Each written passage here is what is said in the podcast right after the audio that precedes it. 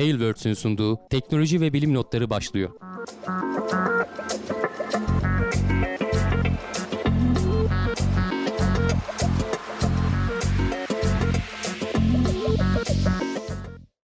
Teknoloji ve Bilim Notlarına hoş geldiniz. Ben Hamdi Kellecioğlu. Karşımda Volkan Ekmen var. Her hafta olduğu gibi teknoloji ve bilim dünyasından gözümüze çarpan haberlerle karşınızdayız. Nasılsın Volkan?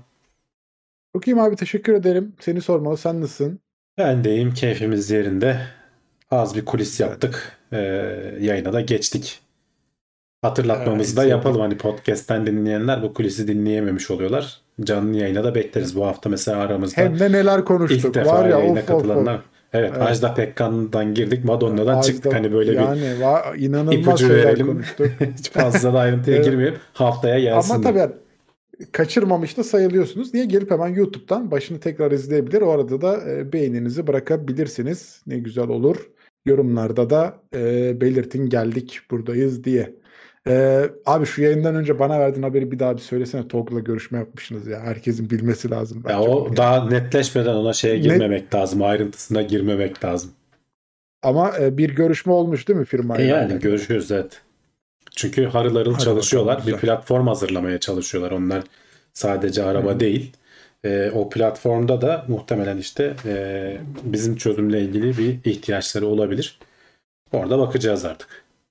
Hadi bakalım o zaman daha ileride haberler daha olumlu ve güzel gelirse evet. Tekrar burada bize anlatırsın böyle bir süreç yaşadık diye firmayla alakalı.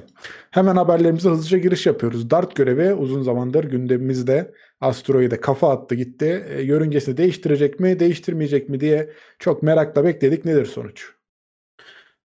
Yani aslında 2 hafta falan 2-3 haftalık bir süre vermişti NASA. Hani bir gözlemleyip emin olmamız lazım diye. Ve geçtiğimiz hafta içerisinde hani yörüngesini değiştirdiğini açıkladılar.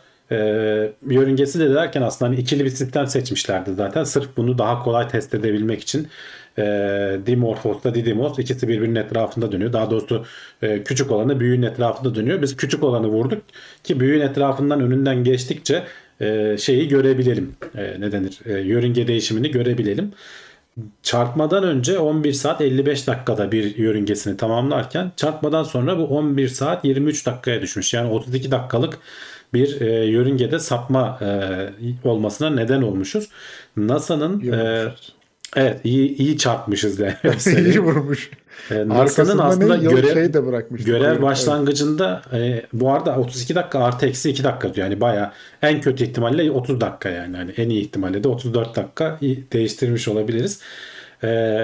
NASA'nın hani görev başladığında öngördükleri değişiklik hani şu kadar olursa başarılı sayacağız dedikleri 73 saniye. Yani 1 dakikadan biraz fazla. Dolayısıyla 30 dakika, 32 dakika bunu 25 kat falan aşıyor. Yani hani burada da aslında NASA gene biraz hedefini küçük koymuş kendine ama bayağı etkili oldu. Tabii ki yani araştırmaları izlemeye, gözlemeye devam edecekler. Çünkü o çarpmadan sonra ki değişiklik o saçılan parçacıkların şey olması ne denir etkileşimi vesaire ne kadar etrafa dağıldı o dağılırken nasıl bir enerjiyi alıp götürdü de bu yörüngenin değişmesine neden oldu falan gibi şeyleri araştırmaya devam edecekler. Bu Licia Cube diye bir tane hatırlarsan İtalyanların da galiba bir küp şey de vardı. Küp uydu da vardı. Arkasında bırakmıştı. Onun fotoğraflarını da hala indirmeye devam ediyorlarmış bu arada. Demek ki üzerinden çok küçük bir anten varken yani iletişim bayağı yavaş oluyor. Şurada hatta onun şöyle bir videosu var. Onu açabilirsem. Başlarken hani çektiği fotoğraf. Bu arkadan gelen o şeyin çektiği fotoğraf. Çarpmadan hemen sonra geliyor ve ikisinin arasından geçip arka taraftan sonra dönüp arka kamerayla çekmeye devam ediyor. Yakınlaşmadan tabii uzaklaştı gitti artık hani o küp uydu da şu anda hani ekrandaki görüntü arkadan çekilmiş hali. Bir yerden sonra görüntüden de çıkacak. İşte o dataları indirmeye devam ediyorlar. Bir yandan tabii dünyadaki teleskoplarla falan da incelemeye devam ediyorlar. Bakacağız yani 2 sene sonra mıydı? 2024'te miydi? ESA'nın da bir görevi olacak. Bu asteroide gidip o oluşan krateri çarpmadan sonra nasıl bir sonuç oldu vesaire falan daha ayrıntılı incelenecek. Yani DART görevi genel olarak tamamlandı diyebiliriz. Ama DART'a bağlı diğer görevler devam edecek. Hatta NASA diyor ki yani aslında ilk defa bir bilerek, isteyerek bir göktaşının yörüngesini, daha doğrusu uzaktaki herhangi bir şeyin yörüngesini değiştirdik. İsteyerek ilk defa insanlık. Biraz da tabii övünüyorlar. Yani NASA işte bir kez daha ihtiyaç anında dünyayı koruyabileceğini gösterdi falan gibi açıklamalar yapıyorlar. Tamam, evet. Orası magazinsel ve şov bölümü. Biz haber bölümünde kalalım. Yani oraya biraz var ya abicim demek istiyorum sadece. Yani oraya, o bölüm 34 dakikayla 32 dakikayla çözülmüyor. Ya işte. Erken yaparsan ama... aslında hani sonuçta dünyaya çarpacağını mesela atıyorum 10 sene önceden görebilirsen bir şeyin, yani zor bir şey bu kadar önden görmek. O zaman böyle küçük bir şeyle bile 32 dakika biraz yönünden saptırsan, 32 dakika dediğimizde hani bu kendi dönüş etrafı başka türlü bir ölçümü olur herhalde o zamanın. Dünyaya çarpmasını önleyebilirsin uzun vadede. Çünkü sonuçta başlangıçta verdiğin küçücük bir itekleme dünyaya gelene kadar o yolu bayağı değiştirir aslında. O yüzden hani erken görmek önemli. Hani bu daha büyük bir şeyle baktın hani son anda tabii hani 3 ay kaldıysa hiçbir şey yapamayız muhtemelen. Bir anda hani fark ettiysek büyüklüğü de önemli aynen. Geldiği açısı önemli. Vesairesi falan önemli. Ama... Bir de yani biz şimdi öyle dikine kafadan girdik, onu farklı açılardan da belki çarptırman lazım. Hani ya başka yöntemler de olabilir getirecek. Bu arada bu mesela kinetik impactor diyorlar. Yani kinetik gelip enerjisiyle çarpıp hem yüzeyden bir şeyler koparıyor, onların kopması esnasında biraz yörüngeye değişim oluyor etki tepki nedeniyle. Ağırlık azaldığı için. Hem çarpma etkisi var aynen. Hem işte sonuçta bu en olabilecek ucuz basit yöntemlerden biri. Daha hani ihtiyaç anında daha büyüğünü de yapabilirsin. Yanına gidip işte ne bileyim yüzeye konup iteklemeye çalışan hani roket motorunu ateşleyip yönünü değiştirmeye çalışan bir şey deneyebilirsin. Veya yüzeye konup patlatabilirsin veya biraz da yüzeyin altına inip hani onu deneyebilirsin. Bir sürü yöntem var. Bu ilk en kolay ve basit ve sonuç alabileceğimizi gösteren bir yöntem. Bir de ilk olması açısından önemliydi. Başarılı da olmuş. Yani nasıl planladığından falan şey yapmışlar. Güzel ve ilginç bir durum. Hani şey yapabiliyor muyuz? Şöyle dünyayı biraz daha böyle bir yavaşlatsak, böyle günü 25 saat falan yapsak. Hani o sürede o daha biraz zor. Daha dinlensek. Dünya çok daha böyle büyük. Bir onu yapamıyoruz değil mi daha? Oraya var mı biraz? Onu yapana kadar gerçi işte bir saatte de bizi biraz daha çalıştırırlar yani. Bence dinlenme süresi. Günde 8 saat değil 9 saat çalışmaya getiriyor. Herhalde şey olur. Bütün dünya jet lag olur öyle bir durumda. Düşünsene 24 saate alışmışız. Bütün evrimimiz vesairemiz ona göre. 25 saat sıkıntı olur. Bir anda değiştiriyoruz saatler. Herkesin feleği şaşar yani bu. Sakıncalı. Tam işte o uçak yorgunluğu hikayesi herkes için geçerli olur. Var var. Ya şey mi böyle milisaniye cinsinden yavaşlıyor muyduk biz her yıl? Öyle bir tabii şey tabii canım yani gitgide kendi etrafında dönüşü. Geçen sene mi hızlanmıştık? Öyle bir muhabbet evet, herhalde koştuk. Bir saniye artık yıl şeyi vardı. Saniye vardı. Artık saniye ekleniyordu. Çıkarılıyordu. Geçen sene biraz daha yavaşladı. Tam sebebini hatırlamıyoruz. Bilmiyoruz daha doğrusu. Evet, evet. Konuşmuştuk. Ama burada şöyle uzun vadede baktığın zaman yavaşlıyoruz. Orası kesin. Çünkü eskiden günlerin hani 20 saat falan olduğunu gitgide dünyanın işte ayla etkileşiminden dolayı yavaşladığını biliyoruz. Orada bir enerji sönümlenmesi oluyor sürekli sürtünmeden falan dolayı. Sürtünme derken de işte o ayın çekim kuvvetiyle gelgitlerin gitmesi gelmesi vesaire falan yavaşlatıyor aslında gitgide. Ama bu çok uzun. Milyonlarca yıl içinde olan bir süreç tabii. Evet. Spin Launch'tan bir haber var. Biliyorsun abi o çeviriyor uzaya öyle fırlatıyor malzemeleri. Daha verimli olduğunu düşünüyorlar. 10. testlerini de başarılı tamamlamışlar. NASA ve diğer kurumlardan test örnekleri varmış içlerinde. Evet yani Spin Launch'u hani bizi sürekli izleyenler bilirler. Ara ara bize konu oluyor. Gündemimize konu oluyor. İlginç bir fırlatma stratejileri, teknikleri var. Hala tabii ki deneme aşamasında ama yavaş yavaş deneme aşamalarının hani artık böyle sonlarına gelir gibi noktalara ulaşıyoruz. En azından gerçek yüklerle denemeye başlamışlar ve gerçek hani iş ortaklarıyla denemeye başlamışlar.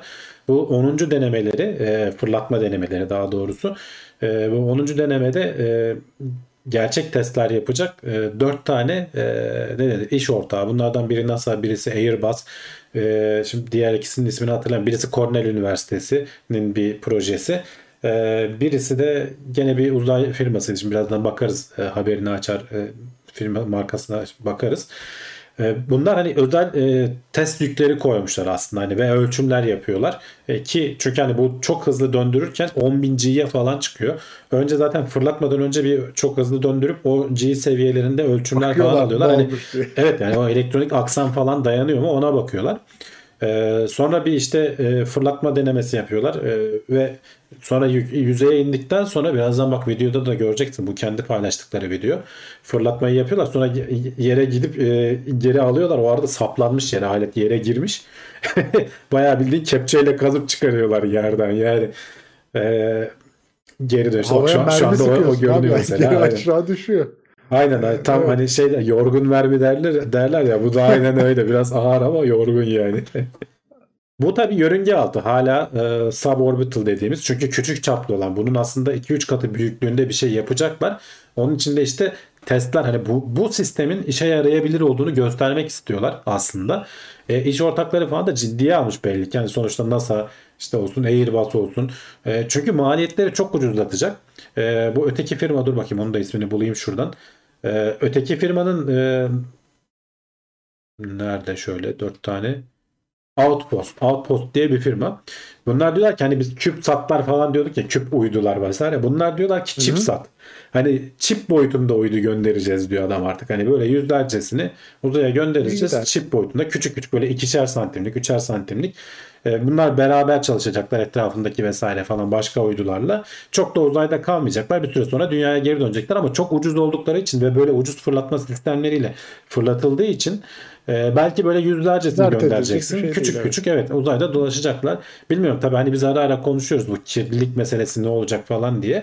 Şimdi uzaya erişim işte böyle bu tarz böyle yeni yöntemlerle işte roket değil de fırlatma hızlandırıp fırlatma falan gibi yöntemlerle ucuzladıkça ki bu her bir fırlatma koca gördüğün şeyin merminin diyelim artık hani mermi gibi fırlayan bir şey çünkü 200 kilo taşıma kapasitesi var ama kendi teknolojilerinde de şey istiyorlar aslında yörüngeye fırladıktan sonra belli bir yerden sonra ikinci motor ateşlenip yukarıdan hani yörüngeye oturtacak bir şey denemek istiyorlar.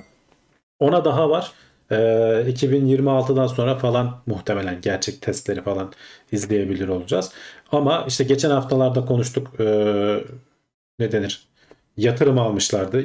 Az da değildi bayağı $1 milyon 170 milyon dolar mı öyle bir şeydi yanlış hatırlamıyorsam. Demek ki yani burada gelecek görüp para yatıran firmalar var. Deneme yapmak isteyen firmalar var. Fena da gitmiyor. 10. bu deneme bir de şey diyor. 11 ay içerisinde 10 deneme yaptık. Onu da başarılı oldu diyor. Bu önemli bir şey. En azından hani suborbital hani yörünge altı için şimdi başarılı oldu diyelim. Çünkü bu başarılı olan küçük çaplı deneme prototipini 3 kat büyütmek de ayrı bir konu. Hani o da ayrı bir mühendislik derdi. Çünkü birebir büyütemezsin. O malzeme dayanıcı bilmem ne falan her şey başlı başına değişecek. Hani bunun çalıştığını gösteriyor da gerçek boyutlusu olacak mı ondan da o kadar emin değiliz. Ama belli ki işte bunun peşini bırakmayacaklar. Öyle olmaz ya çok egzotik bir şey değil belli ki. Birileri ikna olmuş. Hani, evet belki her göreve uygun değil ama işte dediğin gibi hani mesela o küçük uyduların çok öyle sarsıntıda da başına gelebileceği bir durum yok. Hani o yüzden mantıklı olabilir ya da daha böyle farklı görevler var da yani NASA'dan da bir parça alıp ya verin biz bir test edelim uzaya gönderelim demek bile bence gayet firma için büyük bir başarı yani. Hani NASA'da böyle bir duruma acaba bizim parçalarımız 10.000'ciye dayanıyor mu diye de kendisi de test etmiş oldu bir sayede. Gayet güzel anlaşmalar, güzel projeler devam ediyor. Ömer Solak demiş yüksek rakımlı yerlerde hava sürtünmesi de az olacağı için daha verimli atış yerleri de seçebilirler demiş. Evet muhtemelen evet yani ne kadar yukarıda olursa sürtünmeyi azaltabileceği için ama işte, bu roket fırlatmaları için de geçerli bir nevi yani hani baktığı zaman ama ya, sonuçta bunu denize yakın bir yerde önünden açık olması şimdi lazım. Şimdi lojistiğinin de ucuz olması lazım. Sonuçta hani tabii, sen oraya tabii yani sen şimdi bunlar küçük çaplı fırlattığı için yani şimdi denize yakın yapmalarının sebebi fırlatırken hani roket patlarsa denize düşsün suya doğru atıyorlar zaten. Evet. Bir yerlere gelmesin. Şimdi dağdan atıp da böyle tam şehrin tepesine indireceksen o tercih bir sürü ayrıntısı var bunun. İşte o dağa ulaşmak kolay mı? İşte yük taşıyacaksın sonuçta. Büyük roketlerde hani böyle bayağı kocaman uydular falan da onu oraya ulaştırması da deniz olduğu zaman daha kolay oluyor. Yani yakınlarda bir liman olursa deniz yoluyla oraya getiriyorlar. Sonra oradan az bir miktar karadan yürütüp roketin yanına getirebiliyorlar. Ama bunun payloadları da yani taşınacak kapasitedeki yük de 200 kilo. Hani yüksek yerlere falan ulaştırılabilir. Düşünmüşlerdir eminim. Çok enerji tüketiyor. Yani yakınlarda bir belki kendilerine ait bir elektrik santrali falan olması gerekecek. O enerjiyi karşılayabilmesi için. Bunların hep ayrıntılarının, o elektrik santralinin işte soğutulması bilmem nesi falan, hep ayrıntılarının düşünülmesi lazım. Öyle o kadar hani kolay bir şey değil. Evet, ne kadar yüksekte yaparsan o kadar az hava direnci olur. Daha yükseğe gider. Ama onun da başka dezavantajları var. Var. Bir pedal robot sormuş. Fırlatma anından sonra karşı ağırlık dengesi bozulunca nasıl dağılmıyor o sistemde? İşte mühendislik şeysi o. Bir anda düştü. Biz onu aylar önce konuşmuştuk. Bir anda yük bozulun, yani elinden bir şeyi bırakıyorsun. Hakikaten dağıtır yani. Ki işte 10.000G'ye ulaşıyor. Yani saniyede kaç devir dönüyordu hatırlamıyorum ama çok yüksek devirlerde dönüyor. Öyle uzun bir kol. Adamlar onu çözmüş bir şekilde. En azından bu boyuttaki sistem için çözmüşler. Mert Altıparmak demiş 200 kilogram ki ben arabanın bağcına koyar götürürüm. 200 ton olursa çok düşünmek gerekir o zaman, evet demiş. Evet. Ama işte hepsinin farklı farklı gene düşünülmesi gereken ayrıntıları var. Starship'in ilk yörünge denemesi Kasım ayında yapılacak mı diye soru sormuşsun Hamdi abi bize. Evet, ama çünkü cevabının da sende olması lazım. Yok, cevabı da hala bizde değil biliyorsun. Cevabı yok mu? Hadi bakalım. Habire ertelenme ihtimali var ama artık hani bir aşama daha ilerlendi. Bu soruyu sormamızın sebebi var. Çünkü artık gene altıyla üstünü birleştirdiler. Bunu hatırlarsan böyle takıp çıkarıyorlar oyuncak gibi. Test ediyorlar. Çünkü yani yerine oturuyor mu? Lego mu abicim? Ya Lego'dan biraz hallice işte. Biraz daha büyük bir Lego diyelim. Hani kocaman kollarla tutup kaldırıp yerine geri yerleştiriyorlar. O arada bir işte ateşleme denemesi, bir statik testler bilmem neler falan yapılıyor. Takarken nasıl bir... çünkü sıfırdan bir şey üretiyor adamlar aslında. Hani bir... O protokol ne olmalı? Onları nasıl birleştiririz? Vesaire falan. Bunları çözüyorlar. Ama bu son artık birleştirme herhalde son olacak. Tekrar sökmeyecekler diye tahmin ediliyor. Zaten Elon Musk da hani Ekim'in sonuna en kötü Kasım'ın ortalarında falan hani fırlatma denemesi yaparız diyorlar ki zaten uzaya gidecek olan da bu Starship 24 ile Booster 7 alttakine işte 7. versiyonu, üsttekinin de 24. versiyonu. İki tanesi elimizde hazır diyorlar. Böyle altlı üstlü iki parça. İki test yapabiliriz arda arda falan diyorlar. En son yaz aylarında da hani FAA'nin oyunları çıkmıştı. SpaceX'in bazı ufak tefek yapması gereken şeyler kalmıştı. Herhalde onlar da tamamlandı ki bu aşamaya geldiler. Şimdi bununla bağlantılı bir haber aslında. Biz hani Starship'in fırlatılmasını falan bekliyoruz ama müşteriler sıraya girdi bile çoktan. Gene işte Amerika'nın ilk uzay turisti 2001 yılında ISS'e giden parayı bastırıp giden neydi abimizin adı? Dennis Tito. SpaceX'e demiş ki kendisi 82 yaşında bu arada. Eşimle birlikte biz de bir ayın çevresinde bir tur attırır mısın demiş Elon Musk'a. O da ayıp ediyorsun, parayı bas al demiş. SpaceX'in ikinci ay etrafındaki görevi muhtemelen bu abimizin olacak. Hani anlaşmaya varmışlar gibi görünüyor. Birincisi hatırlarsan bir Japon bir abimiz vardı. Maezawa mıydı? Yusaku Maezawa mı? Evet. Bu Dear Moon denilen bir projeyle. Bir de bir abimiz daha var. O da Polaris görevleri. O ayın etrafında dönme derdinde değil. O tamamen yörüngede şey yapacaklardı hatta işte Polaris 1 görevini yaptılar. İlk ticari şeydi. Polaris 1 değildi ya. O başka bir şeydi. Neydi görevin adı? Neyse önemli değil şimdi hatırlayamadım. Polaris görevleri yeni olacak. Arda arda bir seri görev olacak. Birinde şeyi deneyecekler. Aracın dışına çıkmayı deneyecekler. Hatta işte NASA ile falan da konuşmaya başlamışlardı. Ya biz bu şeye yardımcı olabilir miyiz? Polaris görevleri kapsamında Hubble Uzay Teleskopu'nun yörüngesini yükseltebilir miyiz vesaire falan konuşuluyordu. Geçen haftalarda konuştum. Ondan bağımsız olarak dediğim gibi bu Dear Moon projesi ayın etrafında bir tur atıp geri gelecek. Starship'le olacak bu görev tabii ki. Burada da işte Yusaku abimiz gene bir Japon dolar milyarderi bu görevi karşılıyor. Ondan sonrakinde de dediğim gibi bu Deniz Tito abimiz. Bunlar da 12 kişilik bir ekip olacak. İki tanesi işte karısıyla kendisi. Diğer 10 kişi henüz açıklanmadı. Ama işte gördüğün gibi hani insanlar sıraya girmiş durumdalar. Hani ayın etrafında bir tur atıp gelmeye. Yörüngede işte gene bir tur atıp gelmeye. Yani SpaceX'in keyfi yerinde aslında. Hani adamlar daha tam Starship'i hazır edemediler ama müşteriler sıraya giriyor. Tabii ki hani küçük çaplı tek tük vesaire falan olmaları ayrı bir konu ama sonuçta insanlar bu Starship çalışır da dikey inişler falan da olursa maliyetler çok düşecek. O zaman günün birinde sen ben bile belki bir uzay gezisine çıkacağız yani inşallah. Gezer gelir miyiz abi? Ayı. İnşallah. Yani 82 yaşında abi gidiyor. Dolansak da olur yani. Benim 82 yaşında 40 yılım var. Hani Allah ömür verir de yaşarsak o zamana kadar. Verirse yaşarsam. 40 yılda herhalde bu uzay işleri bir ucuzlar ya artık. Yani bize de bir düşer Volkan. Umuyorum yani. Abi uçak biletleri bile her gün pahalılaşıyor. Nasıl olacak bu iş? Bir yanlışlık olmasın bak. Ya bilmiyorum. Türkiye'deyiz. TL bazında düşünürsen evet. Sıkıntı mı? Ama dolara teknoloji ilerliyor. Mesela işte yani düşünürsen eskiden araba çok pahalı bir şeydi. Şimdi zorlarsan hani belki alabiliyorsun işte. Güzelmiş, güzelmiş. Bakalım. Gidenleri daha çok konuşacağız burada belli ki. Ondan sonra ya gidenlerden ziyade ben Starship'in o uçuşunu vesaireyi falan bekliyorum hevesli aslında. Tabii canım ya o bizim zaten o ayrı. O artık olsa da bitse dediğimiz şeylerden bir şey. Tur atıp gelmenin prestiji için sıraya giriyorlar. Ya vallahi zenginlik ayrı bir... Ya adamın bir süper ya. Ne yapacak? Mezara mı parası götürecek? Uzaya gideyim diyor. 80 yaşına gelmiş adam zaten. Adamın araba koleksiyonu var. Bilmem ne var. Al git uzaya git ne olacak yani. Bu mesela Everyday Astronaut diye yani bir internet YouTube kanalı var diyordum ben. O mesela şeyi yayınladı bu hafta içerisinde. Bu Polaris görevinde onun da işte başındaki neydi adamın adı ya? Şimdi hatırlayamadım. Kendisi de pilot zaten o görevleri yapan milyarder abimiz. Kendisi jet pilotu falan. Ekibini de orada çalıştırıyor. Kendi adamın 4 tane jetten oluşan filosu var. Hani bir tane MiG-29'u falan var. Almış Amerika'da havaalanında park etmiş adam. 4 tane jeti var. Onların üzerinde G testleri falan yapıyorlar. Hani kendiyle beraber götüreceği astronotları alıştırmaya çalışıyor. O işte Starship'te veya işte diğer şeylerde Falcon 9'larda yaşadığın G kuvvetlerine karşı işte o jetlerle falan adamları alıştırmaya çalışıyor.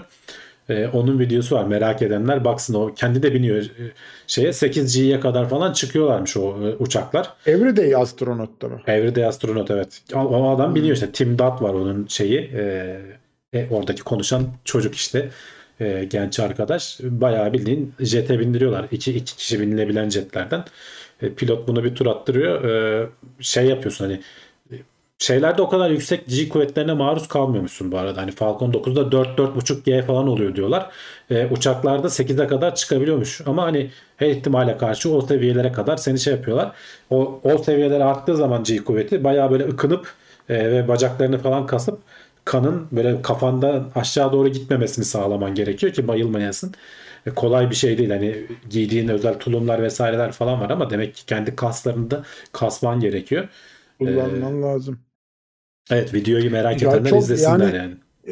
İlginç bir şey o. Ben hani G kuvveti bu arada hani uçaklarda farklı yönlerden de G kuvveti alma ihtimali var. Yani uzay mekiğinde belki hani bir yönden alıyorsun o kuvveti ama işte yani şöyle ani fren yapıyor, yavaşlıyor, dönüyor falan. Şimdi tasarımı itibariyle uzay mekiğinde veya işte o Crew Dragon kapsülünde seni böyle sırt üstü yatırıyorlar yere doğru. Hani koltuğa oturuyorsun ama sırtın yere bakıyor. Dolayısıyla roket fırlarken yukarı doğru giderken göğsüne alıyorsun G kuvvetini. Evet, dolayısıyla evet. Göğsüne aldığın zaman orada diyorlar ki insan 12G'ye kadar falan rahat dayanıyor diyorlar. Hani bir sıkıntı yaşamıyorsun ki hani o seviyelere ulaşmıyor. Uçaklarda oturma pozisyonun böyle uçağın manevrasında senin böyle kanı kafandan alıp aşağı doğru götürecek şekilde oluyor. Yani alttan çekiyor aslında seni yer çekimi. Dolayısıyla beyne kan gitmediği için bayılıyorsun. Hani oradaki sorun o zaten. Yoksa ötekinde göğsüne dik aldığın için sanki hani buraya bir ağırlık geliyor. Ağırlığın artıyormuş gibi.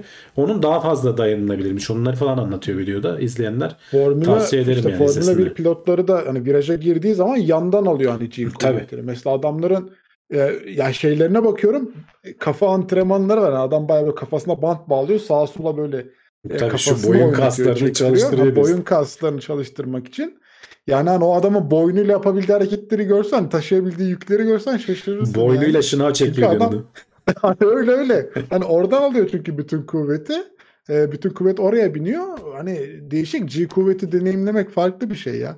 Adrenalinin bir hız trenleri falan o yüzden ya böyle dönüyor, Hani sen sadece oradaki hızından değil, o G kuvvetini de hafif tatmış oluyorsun. İlginç bir deneyim olur açıkçası. Bak Mert Altıparmak demiş ki o giydikleri tulum G kuvvetini arttıkça bacakları sıkıyor. Evet yani o uçağa takıyorsun, hortumu var o giydiğin tulumun. G kuvvetine göre uçak hava basıyor senin o pantolonuna. Dolayısıyla senin bacaklarını sıkıştırıyor. Bildiğin şey gibi aslında hani ne denir şu tansiyon ölçme varis aletleri çorabı var ya. Varis çorabı aynı mantık aslında. Tansiyon ölçme aleti tamam gibi sıkıştırıyor. O hava geliyor içine. Ama bir yandan da senin o karın kaslarını bilmem neyi falan kasman gerekiyormuş yani. Ki o işte vücudunun diğer kalanındaki kan da aşağı inmesin. Kendi tansiyonunu arttırıyorsun yani ıkınarak aslında biraz. Değişik fanteziler. Ya, zor iş. Bir pedalbot mu? Daha Kapadokya'da balona binemiyoruz. Evet, kesinlikle. Turistler biniyor. Euro'yla evet. Vallahi Euro'ylaydı yani. Yalan olmasın 50 Euro, 100 Euro'lar o civarlardaydı yanlışım yoksa yani. Onlara öyle bilemiyoruz. Balona. Neyse buna da bineriz belki bir gün. Bakalım. Mert Altıparmak yine bak bir soru sormuş. Benim bildiğim Starship kendisi dikey kalkıp inebiliyor. Bu booster ne işe yarayacak? Şimdi Starship çok büyük. Alttaki o booster olmadan yörüngeye çıkamıyor tek başına. Dünyadan en azından. Hani Ay'dan veya Mars'tan çıkabilir kendi başına. Ama yörüngeye girmen için üzerindeki yakıt tankı yetmişti. O alttaki o devasa booster'a ihtiyacı var ki dünyanın çekim gücünden kurtulsun. Yoksa keyfinden koca şey yapmıyor adamlar yani. Evet, devam ediyoruz. Yakından geçen yıldızı yutan kara delik birkaç yıl sonra birazını geri kustu. Evet yani öyle? Haberin başlığı da hani ben kustu diye çevirdim ama geğirdi falan gibi de çevrilebilir. Kara delik hani yeyip tükürmüş yani resmen. Şimdi kara deliğin yakından geçen yıldızları falan içine çekmesi, çekerken de işte o etrafındaki diskin aşırı ısınıp inanılmaz ışık yayması falan bilmediğimiz bir şey değil. Bunları gözlemliyoruz. Burada yeni bir şey keşfetmişler. Şimdi 2018 yılında gözledikleri bir kara delik yakından geçen bir yıldızı hüpletmiş. Onu işte normalde bu tüketim esnasında dediğim gibi etrafa yaydığı ışığı vesaireyi görebiliyorsun. Aradan 3 yıl geçtikten sonra tekrar hani bir şans eseri o kara deliği tekrar gözlemlerken etrafında bir yıldız vesaire olmamasına rağmen aşırı hızda ki hani ışık hızının %50'sine ulaşacak seviyelerde bir madde fırlatmadan bahsediyoruz. İnanılmaz yüksek hız. Işık hızının yarısına ulaşmış düşün. Yani nasıl bir enerjiyle fırlatıyorsa artık. Şimdi dolayısıyla da tabii çok ısınıyor ve çok böyle etrafa radyo dalgaları falan yayıyor. Şimdi bu hiç beklenmedik bir şey. İlk defa gözlemlediğimiz bir şey. Bir anlamda veremiyorlar. Hani neden olduğunu da bilemiyorlar. Zaten hani o kadar beklenmedik bir şey ki olay ki şey oluyor. Gözlemledikleri teleskopla bu olayı fark ettikten sonra bütün dünyadaki hani farklı dalga boylarından farklı işte uzaydaki falan teleskopları özel hani normalde onların biliyorsun bir gözlemleme zamanı var. Herkesin bir randevusu var orada. Öncelikli randevu alarak herkesi oraya çevirmişler. Bütün olabilecek her yerden gözlemlemişler.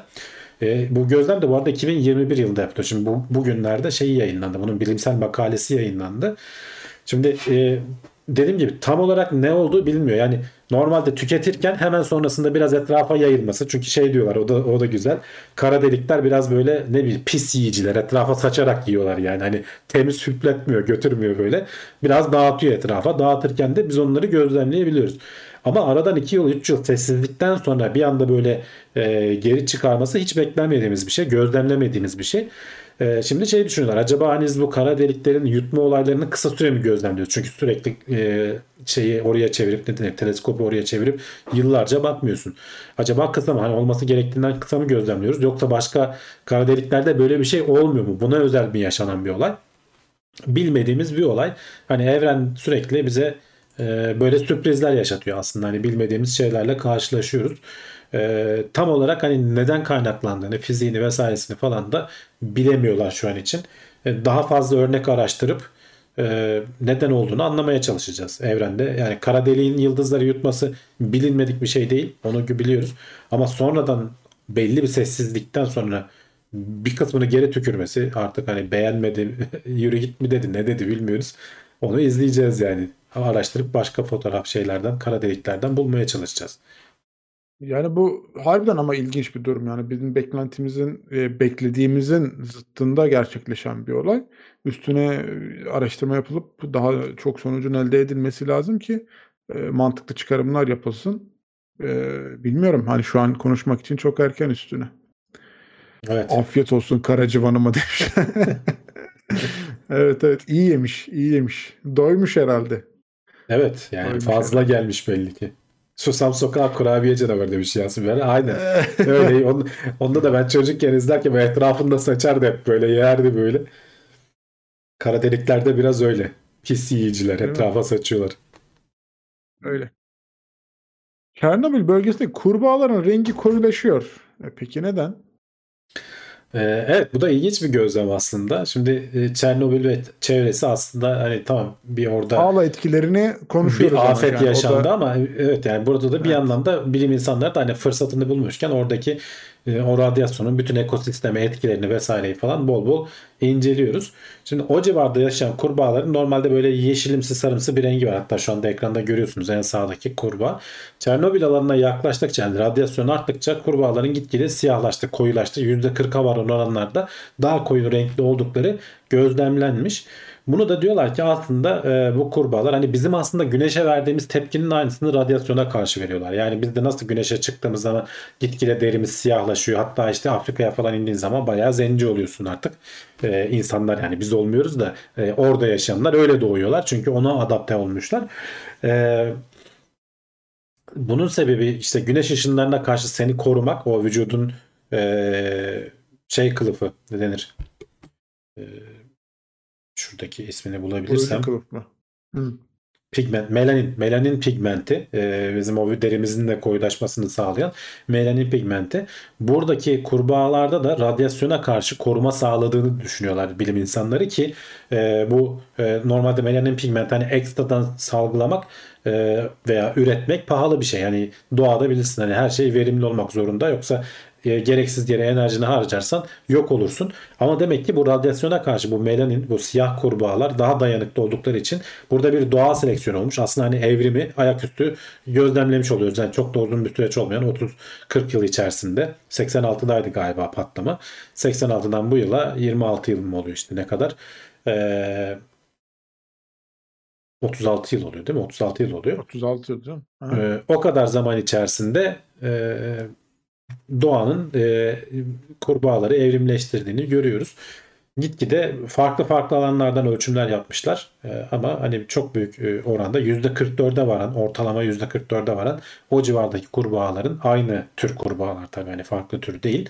Daha koyu oldukları gözlemlenmiş. Bronzlaşmışlar yani aslında hayvanlar. Radyasyonda. Radyasyon bronzlaşması. Evet. Kötü bence. Tehlikeli bir durum. Pek tavsiye etmeyeceğimiz bir yöntem. Ama yani şey de üzücü bir durum yani. Bugün hala biz Çernobil hakkında bir şeyleri konuşuyoruz. Etkilerinden bahsediyoruz. Tabii canım. Aradan 36 yıl geçmiş. Daha işte da o kadar üstünü kapattık bilmem ne yaptık vesaire falan. Tabii, hani ona rağmen. Ona rağmen yani. Düşünsene böyle yani. Tehlikeli, ilginç işler bilemiyorum. Tabii bir felaket yani. Yani bilerek yapılmış bir şey değil. Sonuç olarak ama kötü bir durum. Kurbağalar da ilginçmiş gayet. Evet. Radyasyon bulanzlaştırıyormuş. Şov habere yayılırsa böyle derlerdi. Yok öyle yapmayalım ondan sonra yanlış anlaşılır. Ya radyasyon zaten bir radyasyon aslında. Hani güneşten gelen ışık da radyasyon aslında. Hani elektromanyetik dalga yayılımı. Hani buradaki radyasyon da benzeri. O da bir zaten hani şeyin yayılımı. Biraz öldürüyor sadece. Fazla dozda alırsan. Güneş de öldürüyor. Daha yavaş öldürüyor aslında. Aradaki fark o kadar yani.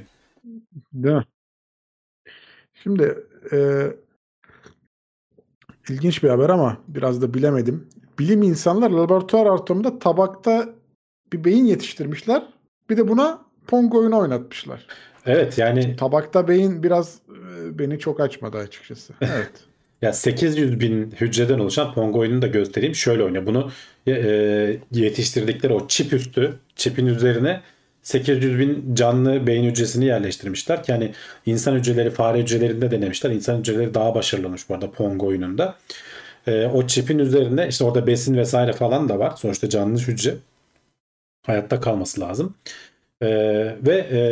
Bu Pong oyununun bir şekilde o alttaki çip ekrandaki datayı bu hücrelere iletiyor. Bu hücreler de zaman içerisinde doğru şeyi yapmayı öğrenerek Pong oyununu oynamayı başarıyorlar. Hani çok %100 süper başarılı bir oyun değil. Zaten hani Pong'un da basitleştirilmiş versiyonu ama bayağı gördüğün oynuyor yani. Hani o topu sektirmiyor. Burada eğitmek için de şöyle bir yöntem kullanmışlar. Şimdi bu nöral ağlar şeylere daha iyi tepki veriyor. Ne denir? Düzenli sinyal aldıkları zaman daha iyi tepki veriyor. Eğitirken de bu şeyleri ne denir, canlı hücreleri şeyin üzerine serdikten sonra çipin üzerine serdikten sonra topu kaçırdığı zaman white noise dedikleri rastgele sinyal veriyorlar ve o nöral ağı rahatsız ediyorlar aslında bir anlamda. Ama bu her sekişinde de ne denir senkronize güzel hani onun tercih edeceği bir sinyali vererek böyle eğitmişler. Alet bir yerden sonra hakikaten ne yapması gerektiğini, nasıl hareket edeceğini falan öğrenip o çubuğu hareket ettiriyor sonuçta.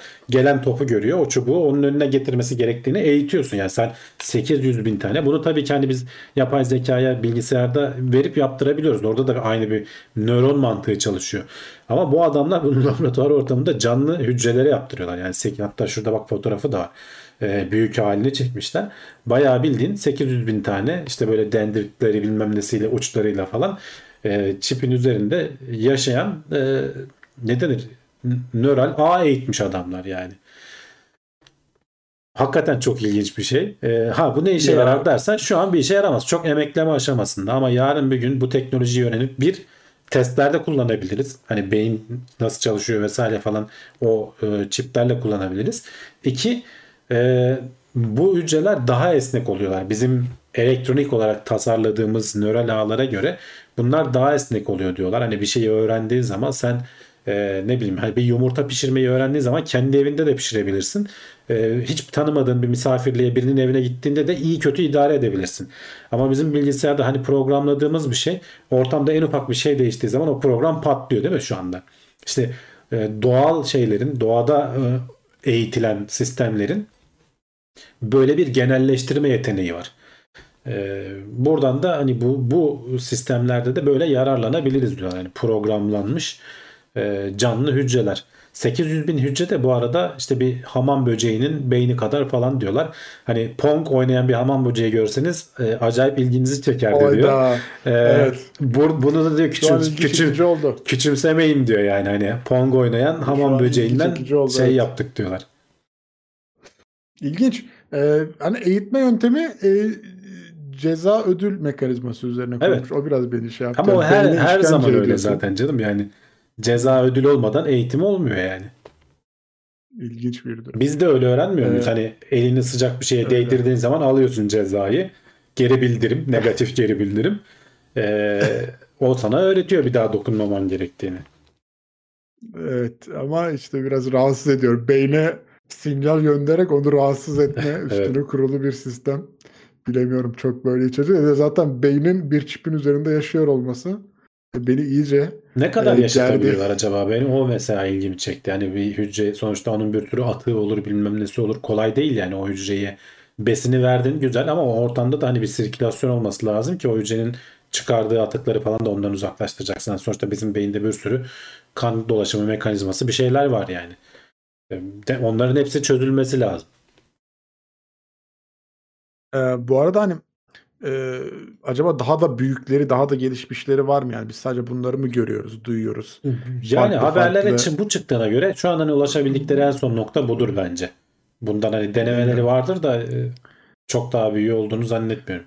Altoid demiş dalga geçiyoruz da kapalı kapılar ardında daha neler neler dönüyordur rahatsız edici evet demiş bilemiyoruz yani diyorum ya hani bazı şeyleri biz burada söylüyoruz ama hani bunu yapmak için Allah bilir ne kadar yoldan geçtiler, nelerle uğraştılar. Tabii canım. Neleri öldürdüler, neleri... Yani şey gibi düşün, hani biz az önce konuşuyoruz, onu anlamak biraz daha kolay. Yani bu işte Spin Launch'ı konuşuyoruz. Adamların hani en son ulaşmaya çalıştıkları şey ne? İşte döndürerek bir şeyi, mermiyi fırlatmak, işte uzaya göndermek. İçinde de işte faydalı yük olsun. Ama oraya gelene kadar çözmeleri gereken ne dedik? 100.000 tane konu var. İşte nasıl enerji harcanacak, o kol nasıl olacak, tam doğru zamanda nasıl fırlatılacak, fırlatıldıktan sonra dengesini şaşmaması nasıl sağlanacak vesaire vesaire. Burada da aynı durum söz konusu.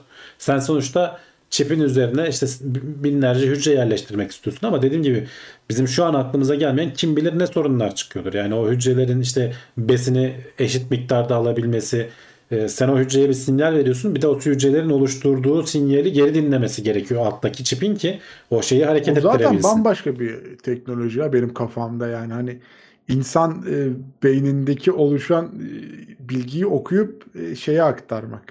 Bilgisayar ortamına aktarmak. Ya insan beyni tabii hani milyar hücrelerden oluştuğu için hani buna göre çok evet, daha kompleks. Biz o aşamaya var. Hani 800 bin falan hiçbir şey değil yani, o yüzden. Aman böceği işte öyle düşün, o seviyede yani.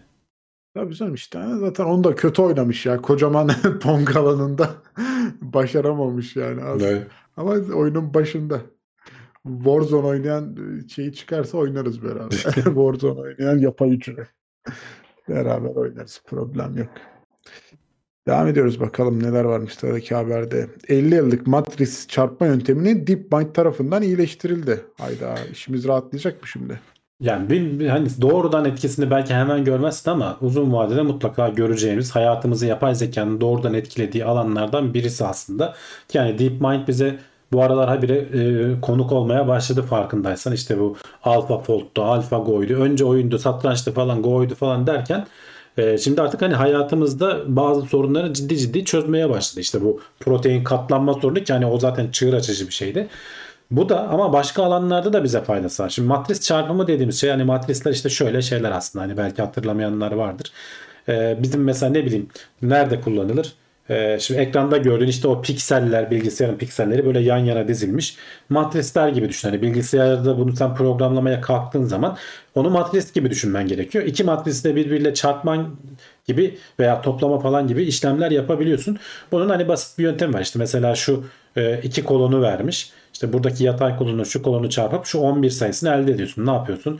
İşte 3 ile 2'yi çarpıyorsun. Sonra 1 ile 5'i çarpıyorsun. İşte 0 ile eksi 2'yi çarpıyorsun. Bunları topladığın zaman 11 oluyor. Onu buraya yazıyorsun. Böylece 2 matrisi çarpmış oluyorsun.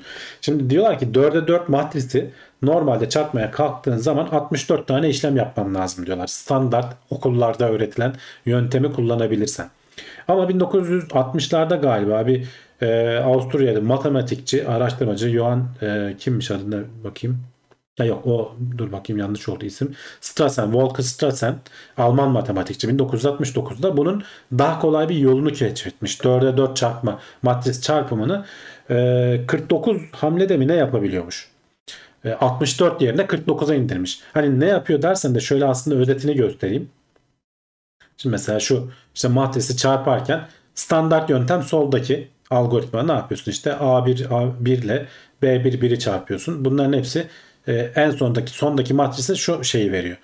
Bunu bu Strassen denilen abimiz farklı yöntemlerle işte bazıları bizim normalde hani nasıl keşfetti onu bilmiyorum. Hani bir insan nasıl böyle bir yöntem aklına gelir.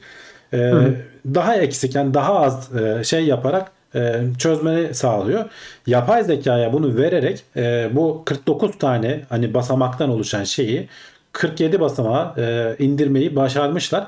Daha sonradan hani aynı haberde iki Avustralyalı araştırmacı da biz bunu bir adım daha da basitleştirdik diye iddia ediyorlar ama onun hani iddia ediyor. Henüz daha galiba makalesi yayınlanmamış. Hani DeepMind'ın ki netleşmiş. Onlar hani ispatlamışlar. Ama onu hani bir adım daha öteye de taşıdık diye başka bir matematikçiler var. Aynı hafta bunların ikisi de açıklama yapıyor. Şimdi bu ne işimize yarayacak dersen sonuçta biz bu oyunları oynarken, bu işte bilgisayarları kullanırken işte GPU'da vesairede bu işlemlerden trilyonlarca soruyor. Hani biz 49 tane basamağı 47'ye indirdik ne olacak ya falan diyebilirsin. Hani. Ama işte o her an trilyonlarcası, binlercesi yapıldığı zaman sana orada sağladığı işte bilmem kaç milisaniyelik bir avantaj uzun vadede büyük fayda sağlayacaktır. Yapay zekanın mesela böyle bir alanı olduğunu ben hiç bilmiyordum açıkçası. Bu 4'e 4 matris içinde. 5'e 5 matriste sayı daha da artıyor. 98 tane şey varmış. Aşamadan oluşan bir yöntem varmış. Onu 96 adıma indirmiş mesela. Gene aynı matematikçiler bunu biz 95'e indirdik diye açıklama yapmışlar. Demek ki benzer yöntem orada da çalışıyor. Yani bunu işte yapay zekanın hani günlük hayatta ne işimize yarıyor, nerelerde bize faydası var falan dersen böyle bir örnek gösterilebilir. Yani ortalama %4 falan bir iyileştirme sağlıyorsun hani 49'dan 47'ye inersen. Tabii. Hani iyi oran. 46'ya inersen %6. Tabii gayet iyi. Yani bir de bunu şöyle düşün. Hani anlık binlercesini yapıyor bilgisayar bunun. Dolayısıyla işte o algoritmayı kullandığın zaman çok daha şeyleri indirmiş oluyorsun. Güç tüketimini yani bugün bilgisayara %5, %6 performans kazandırmak istediği zaman bayağı bir uğraşman lazım yani. Hani, tabii.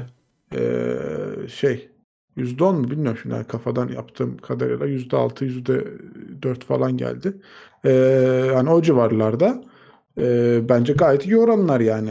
Bir abi linkini merak ettim yani. Onlar acaba nasıl bir yöntem buldular da ben de bilmiyorum. Biz bir tık daha iyisini yaptık dediler. Haberde bahsetmemişler. Yani. Belki bunun üzerine bir ekstra bir şey mi kaptılar ama bilmiyorum. Hani bu DeepMind yeni açıkladığına göre onların yöntemi de evet, belki farklıdır yani. Bu da ama şu demek varsa eğer ki öyle bir şey. Yani DeepMind'i biraz daha iyi yapar yani demek ki bir tık daha iyisi yani. İşte araştırmaya devam ediyorlardır zaten. Hı-hı. İlginç bir yöntem. Bakalım. Yani ne kadar farklı alanlarda karşımıza çıkabiliyor aslında. Bu haberdeki hani bence ana fikir bu yani. Kesinlikle öyle ya. Kesinlikle öyle.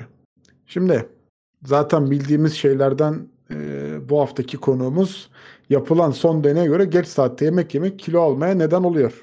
Evet. Evet yani bu söylenen bir şey. Ama evet. Hani sebebi ne, nasıl oluyor vesaire falan hani veya gerçekten oluyor mu bunun bilimsel olarak araştırılması lazım. Burada 16 kişi üzerinde test yapmışlar ama bu 16 kişiyi hakikaten laboratuvar ortamına almışlar. Adamlara birebir aynı yemekleri vermişler.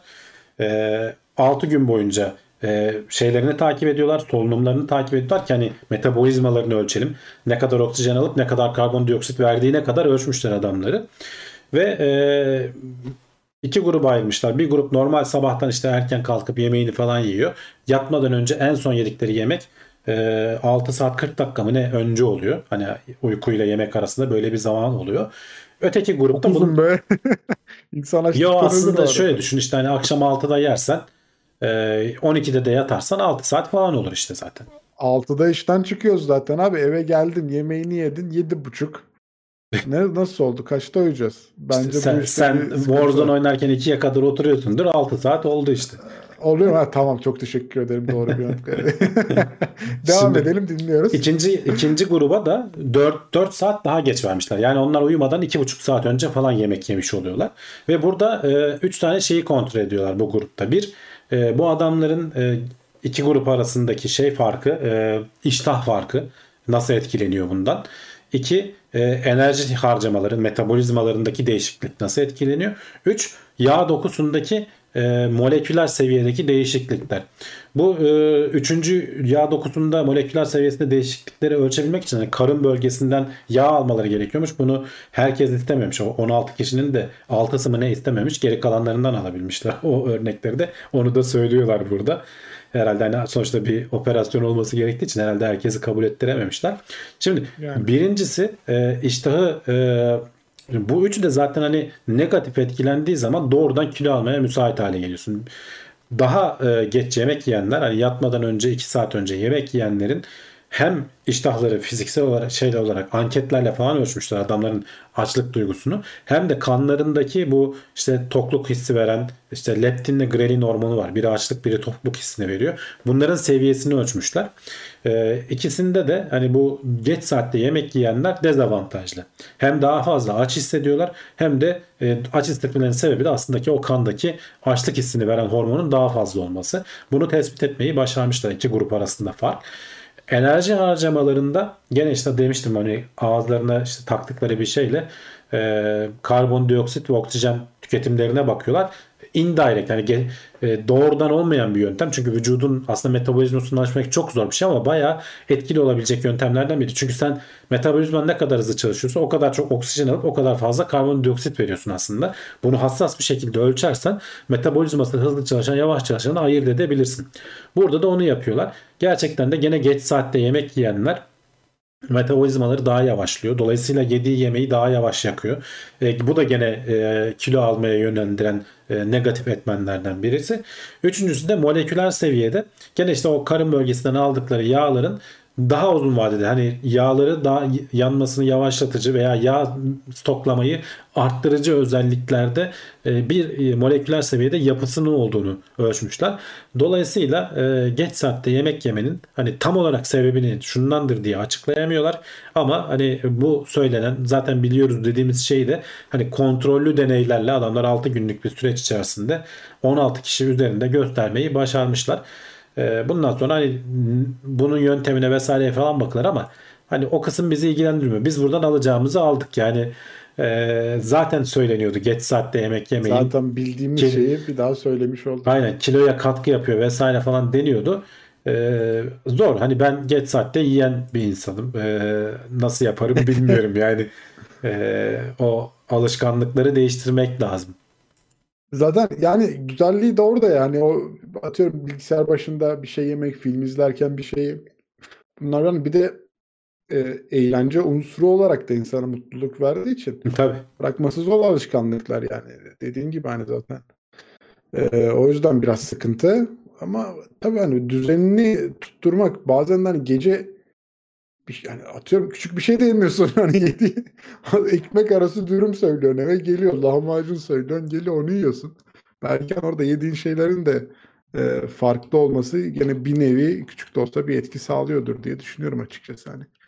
Geç saatte belki hani bir meyve yemek, bir et döner yemekten daha yararlı olabilir yani. Ya tabii canım ne kadar hani yersen, miktar ne kadar artarsa herhalde etkisi de o kadar artıyordur ama etkisi işte de artıyordur yani. Ne kadar uzun süre verebilirsen çünkü yattığın zaman da aslında eğer miden boş olursa hakikaten o vücudun enerjisi ne olacak? İşte o kalan hücrelerden vesaireden yağlardan falan karşılanması lazım. O süre ne kadar uzarsa hatta biraz şeye de uyuyor işte bu. Aralıklı hani oruç var ya 16 saat aç kal, 6 saat içerisinde 8 saat içerisinde yiyeceğini ye günlük. Bu ona da uyuyor aslında biraz. Ama işte yapması o kadar da kolay değil. Biraz böyle şeyli olmak lazım ne denir? İradeli olmak lazım. İradeli. İrade de önemli şey zaten ya böyle durumlar. İşte spor yapın diyoruz. İrade. Yemek yemeyin. İrade. Diyet yapın. İrade. İşte ders çalışın. İrade. Brev demiş ki kokoreç hariç deyin demiş. Yani evet. Ama değil ne yazık ki. Yapacak bir şey yok. O da mı değil? Lanet olsun. Yok. Neyse ya. Diyecek bir şey yok yani. Ama bilmiyorum. Hani 6,5 saat çok uzun bir süre ya. Kimsenin ona ayak uydurabileceğini sanmıyorum yani. Tamam canım. Sen 5 saat yap. 4 saat yap. Biz ona da okeyiz. Abi akşam eve geliyorsun 7,5 işte bir yemeğini yiyorsun. Ondan sonra da insan işte iş yerinde yemediği şeylerden çekiyor canım. Şöyle 2 çerez miyim diyorum. Bir film açalım, mısır mı patlatalım? He. Meyve mi yiyelim? Yani biz bu eve meyve alıyoruz. Ne zaman yiyeceğiz o zaman? Yemeyelim mi biz bu meyveyi? Hafta sonu mu yiyelim bir tek? Ben anlamadım ki. Ne zaman yiyeceğiz biz bu meyveyi? Akşam öğlen sen de haklısın. Diyecek bir şey yok. Katılıyorum yani. Bende de var. Meyve salatası mı yapıp yiyelim akşam yemeğinden? Nasıl yapalım? Çerez alıp yemeyelim mi? Hani bunları da düşünmüyor değil insan yani. O zaman almayalım bunları. Boşa alıyoruz. Kahvaltılıkları alıyoruz. Bir hafta sonu yiyoruz zaten. O ayrı bir mesele. Değil mi? Sabahları. Sabah kimse bir şey yemiyor. 2 tane ağzına bir şey sürebilirsen yani yeter. Kahvaltı bir cumartesi pazar belki yiyorsun yani o kadar. Meyve yemekten sonra yemek daha da zararlı üstüne. O zaman meyve içemeyeceğiz biz bu hayatta. İş yerinde yediğimiz kadarıyla. Evet, haberlerimiz bitti ama tabii kimse bir yere ayrılmıyor. Sırada kulis bölümümüz var. Soru, cevap, sohbet, muhabbet hepsi orada. Şimdi araya sponsor videosu girecek ama ben ondan önce hızlıca hatırlatmalarımızı yapmak istiyorum. Teknoseyri.com'da burada konuştuğumuz bütün haberlerin linklerini bulabiliyorsunuz. Ayrıntılarına, kaynaklarına oradan ulaşabiliyorsunuz. Bu yayını beğendiyseniz Teknoseyri'ye gelip abone olabilirsiniz. Katıl gibi seçeneklerle de ücretli desteklerde bulunabilirsiniz. Twitch'te de yayınlar devam ediyor. Teknoseyri'ye de oradan ulaşabilirsiniz. Benim kanalıma da Zisegnet adıyla ulaşabilirsiniz. YouTube'daki kanalıma da Volkan Ekmen adıyla ulaşabilirsiniz diye hatırlatmış olayım.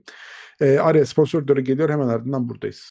Uğur demiş ki bir ara tayin pekmeze sardım. O biraz aldırdı tabii demiş. Vallahi tayin pekmez de çok pis bir şeydir ya.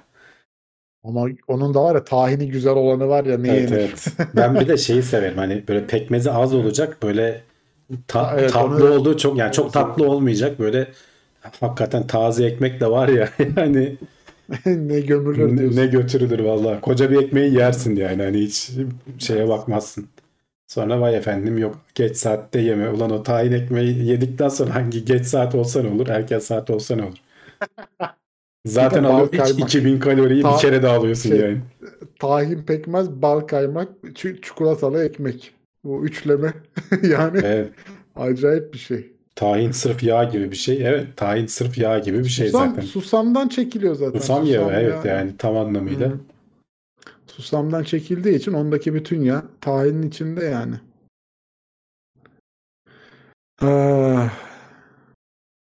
Yeni çekilmiş sıcak tahin yemedim. Samet Sürer demiş ki bak dikkat ettiği şeye bak. Hamdi abi bir kulptan tutuyorsun bir bardağın kendisinden tutuyorsun bizi delirtmek için mi yapıyorsun? Hayda hani, ona da bakmazsın. Niye delirdin yani hani ne var nereden tutarsak tutalım ya. Allah adam nasıl seviyorsa öyle eline nasıl oturuyorsa ona göre. Aynen. Bazen sıcak oluyor yeni koymuş oluyorum. O yüzden kulptan tutuyorum. Ona göre. Haberler çabuk bitti demişler ama yok ya bir saat oldu işte. 5 dakika erken bitti. Evet. BIOS güncelleyeceğim. Bol şans dileyin demiş emredersiniz. Bol şans ama artık o kadar dert değil. Elektrik gitmemesi sadece. Ya o bile gitse bir şekilde çalışabilir kısmı kalıyor. Tekrar güncelleyebiliyorsun. Benim başıma gelmişti bir kere bayağı zaman önce ama. Elektrik gitti. Of korkulur evet. Ya. Hiç başıma gelmedi. Ama şey oluyordu yani o ilk BIOS hani bilmiyorum hani hangi markaydı şimdi hatırlamıyorum onu. Bazılarında çift BIOS oluyor zaten hani gigabaytlar falan öyleydi bir ara. Ama tamam o şey biraz lüks bir şey ama dediğim. Evet. Onda da BIOS hani belli bir yere kadar açılıyordu. Hakikaten şeyi soruyordu bana hani ROM nerede diye. Onu tanıtıp hemen devam edebiliyorsun aynen. Daha eskiden ne yapıyorduk ya o BIOS çipi çıkabilirdi eskiden. Hatırlayanlar vardır belki izleyiciler arasından. O BIOS çipini çıkarıp çalışan bir anakartı açıkken çipi takıp çalıştırıp çünkü o hani BIOS şeyi yoktu elimizde ne denir program atma modülü mü artık neyse öyle bir şey yoktu. Aynı anakarttan bulursan hani ben teknik serviste falan çalışırken oluyordu. Aynı anakart çalışırken BIOS çipini çıkarabiliyorsun. Böyle şeyi böyle sağa sola değdirmeden o da riskli bir hareket. Öteki çipi takıyorsun bozuk olan hani silinmiş olan çipi. Hazır anakart açıkken flashlıyorsun. Sonra çıkarıp eski anakartına geri takıyorsun falan filan. Ne dönemlerden geçtik. İlginç işler.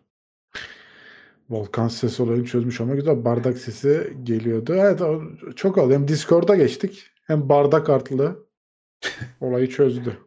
Bir bardak. Darth Vader'ın üstünde taşıyorum bardağımı artık. Darth Vader'ın üstüne Harry Potter bardağı koyuyorum. Mükemmel bir ikili oldular. Ben Spin Launch türevi alternatif olarak sapanla roket fırlatma gibi bir girişim vardı değil mi? Bunu düşünen tek ben olamam. Ya sapanla herhalde yani o tarz bir şeyle olmaz. Ama hani top mermisiyle falan NASA denemiş yani. Yani böyle büyük bir top yapıp böyle direkt fırlatabilen bir şey. Ama onun tabii o barutun vesairenin falan şey yapmıyor. Spin Launch şu an için daha maliyetleri falan ucuz. Ama sapan zannetmiyorum ya. Sapan öyle belki bir mekanizmayı nasıl yapacaksın? Gene elektromanyetik yani. Bu şeyler gibi hani uçak gemilerinde hani uçakları fırlatan bir mekanizma var ya o elektrikle çalışan. Elektromanyetikle mi çalışıyor? Ha, evet yani ona benzer bir şey belki olabilir ama onda da bir halat var ama yani sonuçta. Halat değil orada bir şeye takıyorsun o böyle uçak yani halatlı değil o inerken halat var da fırlatırken altına bir şey giriyor fırlatıyor böyle şey. Gidiyor. Evet evet. Ama bir şey, orada da bir motor bir şey var benim yanlış bilmiyorsam. İşte yani. O motor elektrik motoru yani şey değil elektromanyetik etkiyle çalışan bir şey yani. Böyle ekstra bir itici yakan bir güç yok diyorsun. Yani. Yok. Okey. Ama işte bu Spin Launch kadar verimli değil demek. Yani benim bildiğim onun üzerine çalışan belki birileri vardır illa ki yani bizim gözümüzden kaçan. Sen Java uzmanıydın değil mi demişler. Değilim. Ben JavaScript bilirim. Java ile hiç işim olmadı. Anla dünyanın düz olduğunu kanıtlamaya çalışan biri vardı. O ne oldu? Onu bilmiyorum ama dünyanın düz olduğunu kanıtlamaya çalışan birinin öldüğünü konuşmuştuk. Öldü mü? Yaralandı mı? Hatırlayamıyorum şimdi de. Kendi roketini düşmüştü. Uçak değil ya. Kendi roketini yapmaya çalışıyordu. Garip bir abimizdi. Yaşlıdır bir abimiz. Patladı mı havada? Çakıldı mı? Bayağı yükseldi de sonra çakıldı canım yani. Paraşütü mü açılamadı? Bir şey olduydu. Üzücü bir durumdu ama yani.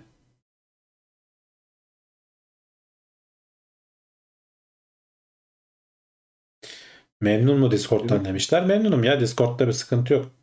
Masaüstü seslerini yayına veriyor diye ben istemiyordum. Doğru. Bir de Volkan'ın videosunu aşağı atınca, daha doğrusu hani ekranda hiçbir yerde olmayınca donuyor bu Volkan. Çünkü grafik sürücüsü onu render etmiyor. O yüzden Volkan'ın bir kenarını, köşesini aşağıda açık bırakıyorum şimdi. Böyle pencereyi küçük bir şey yapıyorum. Beni görmüyor bile. Evet.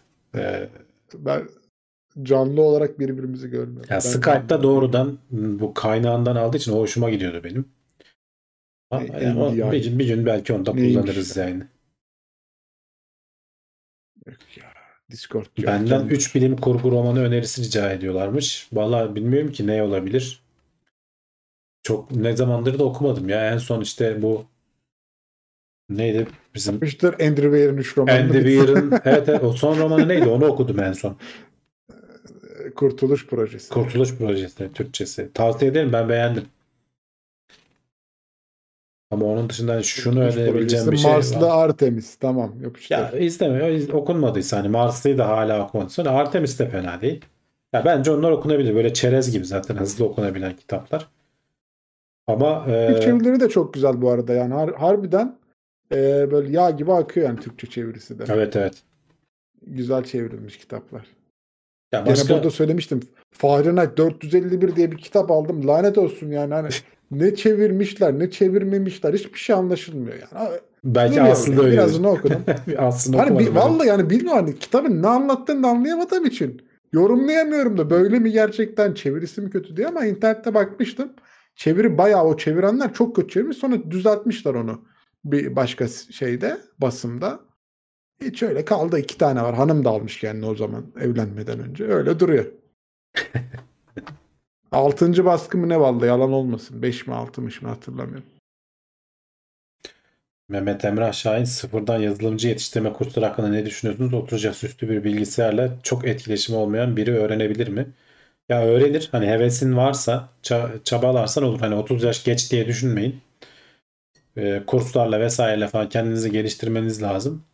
Çabalarsanız olur. Ama yok, yarısında ben Warzone oynayacağım diye bırakırsan... Aynen, tam ben de onu diyecektim. Olmaz abi, öyle bir şey yok yani. Odak olacaksın. Biz neyi eksikliği var diyorduk bizde, ondan olacak sizde. İrade eksikliği. İradeli olmanız lazım. Bende olmayan şey olması lazım sizde. Olsun. Ben de başka konularda iradeliyim yani. Çok iyi win alırım Warzone. Spartaküs şey önermiş, 3 cisim problemi serisi, 3 body problem diye geçen, evet onu çok duydum ben. Çinli bir abimizindi galiba, ben de okumadım henüz ama çok fazla kişiden duydum, onu tavsiye ediyorlar. Bir ara ben de bulursam okuyacağım. Seri miymiş bu? 3 cisim problemi, evet. 3 kitabı var galiba. Cixin Liu öyle bir şey adamın adı. Cixin Liu olabilir. Bu da Itaki. Itaki bilim kurgu iyi çeviriyor ya.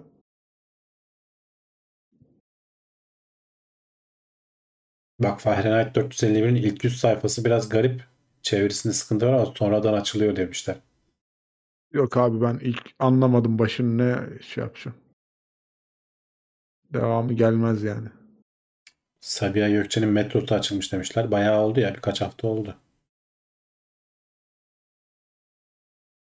Havaalanına metro önemli.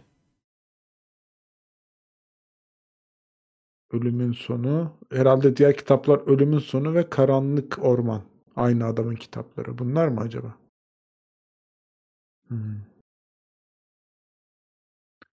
Devam kitabı diyor. Flutter hakkında ne düşünüyorsunuz? 6 aydır kullanıyorum ve tüm platformlarda çalışıyor. Yani gitgide artıyor kullanımı. Eğer iyi öğrenebilirsen rahat rahat iş bulursun yani. Mobil geliştirici olursun. Cixin Liu. Evet. Bak Çinli olduğunu doğru hatırlamışım. Cixin diye okunuyormuş. Cixin herhalde, evet öyle okunuyordur. Cixin Liu. Dizisi de çıkacakmış. Ya dizisi çıksın izleriz diye. Yani öyle vardır ya. Borofşer kitabı filmi çıksın izleriz. Zamarin öldü mü? Ölmedi. Ya Zamarin de bayağı kullanılıyor ama nedense biraz daha herhalde böyle kurumsal taraflarda mı ne kullanılıyor? Ben hiç denemedim, hiç test etmedim. Ama hani baktığın zaman bayağı onun da kullanıcısı var.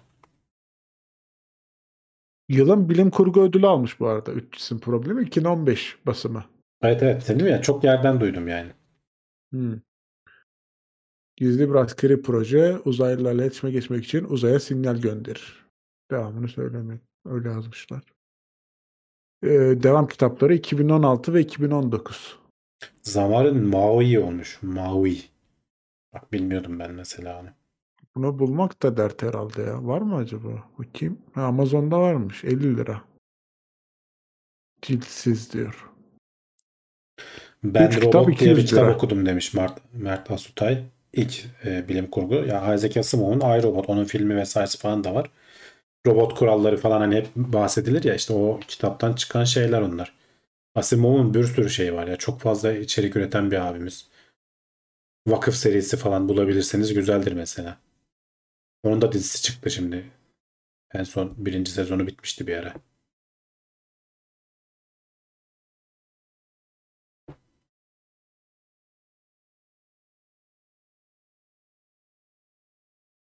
Bak bu kitap bütün sorduğu sorulara cevaplıyormuş. Güzel.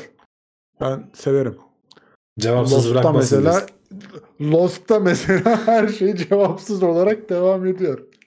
İnanılmaz yani. Ve öyle niye bitiyor muhtemelen Volkan. Yani niye izliyorum bilmiyorum ama her şey cevapsız olarak devam ediyor şu an.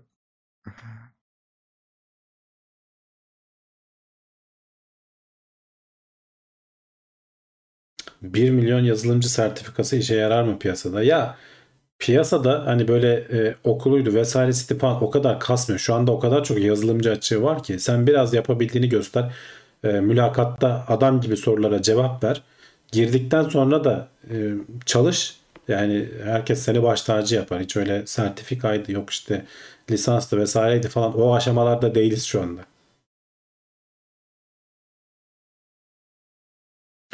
Amazon'un machine learning servislerini kullanıyor musunuz? Düşünceleriniz neler?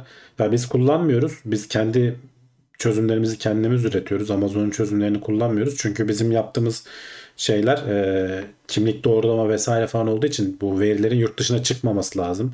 KVKK kapsamında yurt dışına taşıyamıyoruz. Biz kendimiz geliştirdiğimizden Amazon'u doğrudan kullanmıyoruz o anlamda. Ama ben zamanında denemiştim hani yüz doğrulamasını vesairesini falan.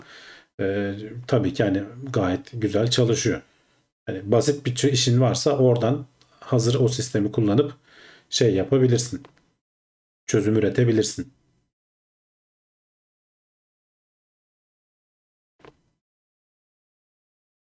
Evet Hamdi abi, bize biraz Teknoseyir'in sosyalinin kapanması dedikodularından ver bakalım ya. Ya bir dedikodu yok teknoloji ya. Yani Murat öyle bir kuyuya bir taş attı. Anlasa herkes öyle şeye. Bir taş attı 40 akıllı çıkamaz. Ya şöyle şimdi hani bu yeni sosyal medya yasası çıktı ya. Ya o tabii evet ki hani herkesle birlikte sosyal medyada yazan biriyle birlikte platform olarak seni de etkileyebilecek bir şey. Çünkü hani aslında Twitter vesaire falan Türkiye'de işte temsilci bulundursun bilmem ne falan gibi şey. Biz zaten buradayız hani temsilci olarak toptan buradayız. Zaten hani daha şeye başlamadı. Daha başlayana kadar itiraz olur da Anayasa Mahkemesi'nden döner mi dönmez mi ne olur vesaire falan belli değil. Ama yani baktık işler sakat. O zaman düşünürüz yani. Yani nasıl uygulanacağına da bağlı. Belki hiçbir şey olmayacak. Şimdi 8 ay sonra seçim var. Belki bambaşka bir noktaya geleceğiz yani.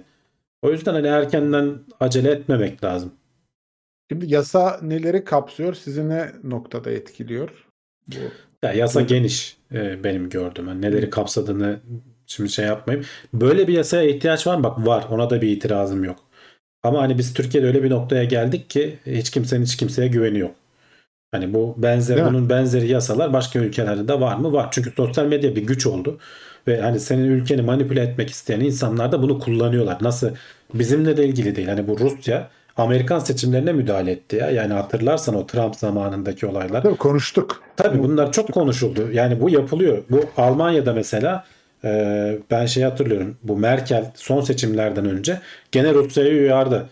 Bak işte Facebook'u falan uyardı. Hani böyle manipülatif şeylere izin verirseniz kapatırız falan. Yani bu Türkiye'nin sorunu değil tek başına. bizim ülkede hani kendi çapında önlem almaya çalışıyor. Ama biz sisteme, işte insanlara, birbirimize güvenmediğimiz için ve hani bunu da geçmişe dönüp baktığın zaman şeyler de kötü olduğu için, uygulamalar da kötü olduğu için, yani şurada işte bir şarkıcıyı tutukladılar yani geçenlerde saçma sapan bir sebepten yani. Şimdi bunlar yaşandığı zaman insanlarda bir güvensizlik oluyor. Bizi düşünürsen hani bu platformun sahibisin. Belki biri saçma sapan bir şey yazacak oraya. Hiç bizim alakamız olmadan üzerimize kalabilir. Hani ufak ihtimal, çünkü hani normalde hani platform doğrudan sorumlu değil ama hani sana bir istek geldiği zaman biz uyuyoruz zaten genel olarak.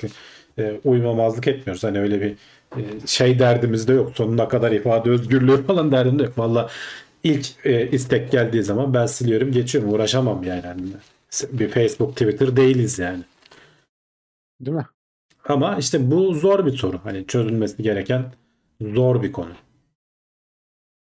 YouTube yasaktı kaç sene demiş Spartak. Benim kişisel görüşüm, Teknoseyir'de de sadece mesela biz hani yasakladık ya zamanında işte din, futbol vesaire falan gibi siyasi paylaşımları. Bence serbest olmalı her şey. Rahat rahat konuşulabilmeli. Ama biz beceremiyoruz işte. Hani insanlar birbirine giriyorlar. Biz de onunla uğraşacak şeyimiz yok yani. Ne denir? Ne zamanımız var, ne hevesimiz var. Zamanında çok forum işleriyle falan uğraştık. Değmiyor yeter yani uğraştığını. Aynen. İki insan birbirine şey yapıyor. Bir de onlara sinirleniyor. Seni de dava edeceğim diyor adam falan yani. Sen onu tuttun. Hayır. Ha, ya kimseye de yaranamıyorsun zaten. Bak Elon Musk'ı da hatırlarsan Twitter'ı aldığında işte ifade özgürlüğü bilmem ne falan diyordu. O zaman da mesela kimdir? Reddit'in başındaki bir adam Elon Musk'a açık mektup gibi bir şey yazmıştı. Dedi ki kimseye yaranamazsın. Hani adama ifade özgürlüğü versen bu taraftakiler kızar. Vermesen bu taraftakiler kızar. Biz ne kadar çabalasak da Reddit de yaşıyor. Yani bu bütün platformlarda aynı olan şey bizde de oluyor. Teknoseyir'in de hatırlarsan bir dönem alternatifleri falan olmuştu. Arkadaşlar kurmuşlardı. Yürütemediler yani. Niye? Çünkü olmuyor yani. Bu şeyi getiremiyorsun bir araya. O moderasyon gerekiyor. Moderasyon koyduğun zaman da bu sefer moderatörleri modere etmen gerekiyor. Onun da başka bir derdi oluyor. Yani çünkü o gücü alan adam hani evliya gibi biri olması lazım yani. O evet, şeyi bozmamak. Gücün ne kadar tehlikeli bir şey olduğu yani zamanında testlerle de kanıtlanmış bir şey. Evet, gücü eline alan değişebiliyor. Brev hamburger göndermiş. 15 TL'lik sağ olsun. Bu saatte göndermeseydin burayı. Bu saatte az önce yarı bölüşürüz. Yarı bölüşürüz abi, bir şey olmaz. Sıkıntı yok. Çok zararı olmaz. Hani sakıncası yok da Togg'la ilgili ne desteğiniz olabilir, açıklar mısınız demişler. Ya bizim yaptığımız iş belli. Kimlik doğrulama sistemi yapıyoruz uzaktan. Ve biyometri çözümlerimiz de var. Yüz doğrulama vesaire falan. Togg tek başına bir araba olmayacak. Zaten bunu kendileri de söylüyorlar. Biz bir platform tasarlıyoruz diyorlar. Çünkü Tesla falan da öyle. Hani arabanın içerisinde sonuçta araba kendi kendine giderken sen o Tesla'nın önündeki o büyük tablet gibi şeyler, oyun falan bile oynayabiliyorsun. Film indirebiliyorsun. Adam sana film satıyor, oyun satıyor, güncelleme satıyor, bir şeyler satıyor. Yani geleceğin araçları, geleceğin platformları böyle. Araba hani bizi bir yerden bir yere götüren bir araç olmaktan çıkıp böyle biraz cep telefonu gibi bir kıvama gelecek. Bunu Togg'un başındaki CEO da söylüyor. Gürkan mıydı? Adını unuttum şimdi. Bu açıdan bakmaları güzel. Hani böyle bir platform haline getirmeleri güzel. Hani orada da işte bizim kimlik doğrulama. Çünkü sonuçta bir platform haline olsa kimliğin vesaire falan doğrulaması. O şekilde bir desteğimiz olabilirse olur. Onu da konuşuyoruz bakalım. Hani olur mu olmaz mı? İlerleyen günlerde göreceğiz. Biz hani hevesliyiz tabii ki. Yani sonuçta Türkiye'nin önemli markalarından biri olacak. Ama ticarette başka bir konu tabii.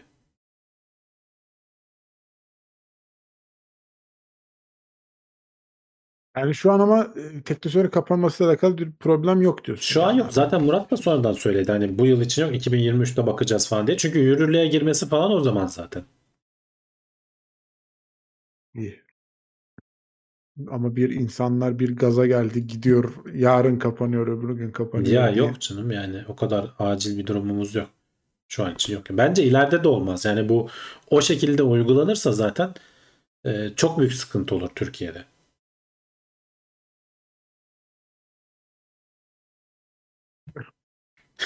Özgün Çiziltepe demiş ki 100 TL'den aşağı hamburger mi varmış? Doğru, doğru dedin Özgün. 15 hamburger mi olur ya diye. YouTube'un kendini geliştirmesi lazım. YouTube yetişemiyor Türk lirasındaki enflasyona. Enflasyona değil mi? Ya yok ya, dışarıdan YouTube yasaklı bir dönem hakikaten yani. Türkiye'de ya. Hangi yıllardaydı o? Biz Teknoseyir'in başlarıydı işte. 2014 müydü? 2015 miydi? Bir 3-5 ay. Biz o arada ne yapacağımızı falan şaşırdık yani. Daha da önceydi galiba ya. 2014'ten önceydi. Şimdi hatırlayamıyorum da. Bir ara YouTube yasaklandı ya. PayPal falan hala yasak. Vallahi PayPal... Ya bunları da mesela pislik olsun diye yapılmıyor. Bunların bir sebebi var. Bak bunu da anlayabiliyorum. Yani sen sonuçta regüle etmen gereken bir şey var. Adam PayPal'da kimlik doğrulaması bilmem ne vesaire falan yapmadan veya senin devletine herhangi bir hesap vermeden para transferi bilmem ne falan gibi işlere hiçbir devlet izin vermez. Uymak istemiyorsa da yasaklarsın. Ona bir itirazım yok. Ama işte bunları biz biraz Türkiye'de daha böyle güzel yöntemlerle halletmek varken biraz daha böyle paldır küldür yapıyoruz. O tepki çekiyor insanlardan. Wikipedia hala yasak değil ya. Wikipedia'nın da ipin ucunu saldılar. Uzun yıllar Wikipedia'da yasaktı. O da saçma yani. Türkiye'de yasaklıyorsun, yurt dışında, dünyada herkese açık olan biz kendimize niye yasaklıyoruz o zaman?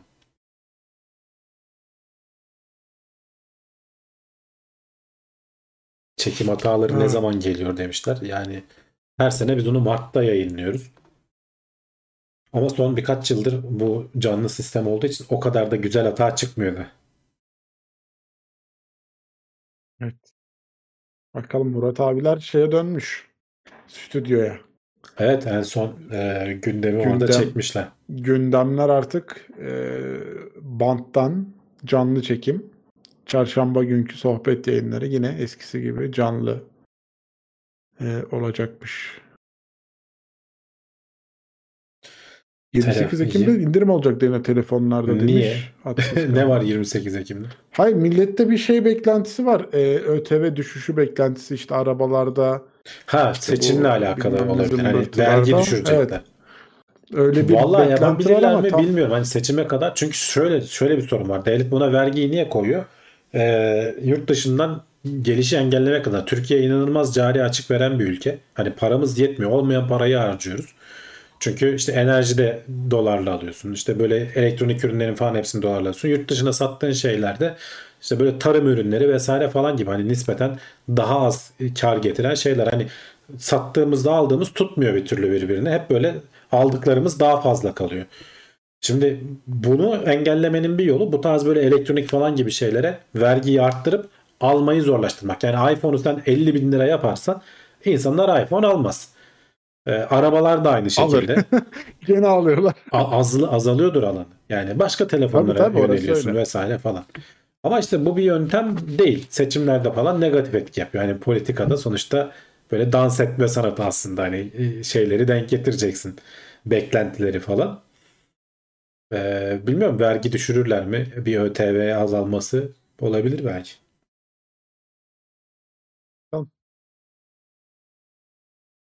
İlginçtir yani.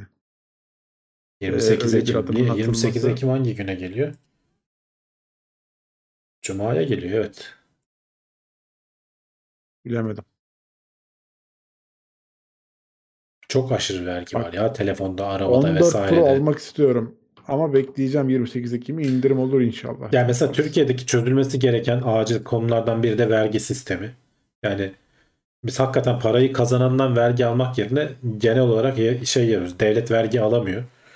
Toplayamadığı için de işte habire 2'de 1'de bir af da çıkıyor. Bilmem ne de çıkıyor.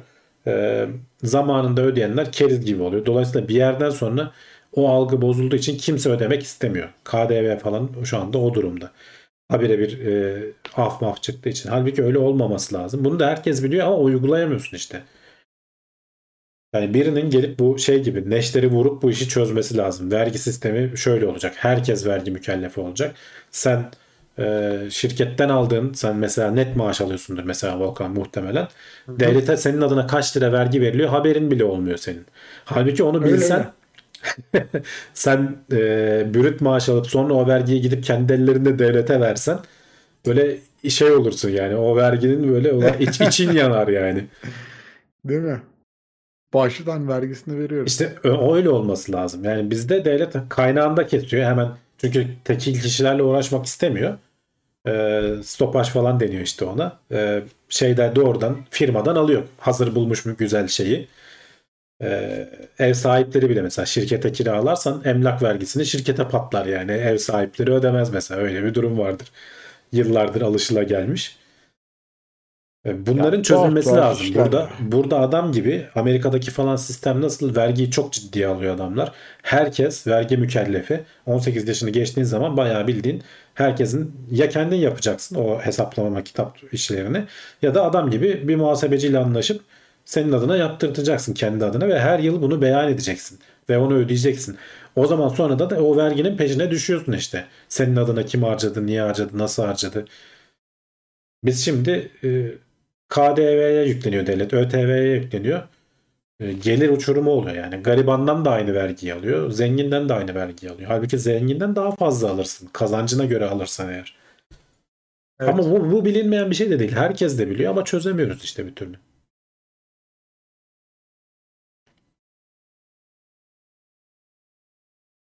Yolumuz çok. Düzeltmemiz gereken çok nokta var. Çözümler basit mi bilmiyorum ama işte nasıl olacak?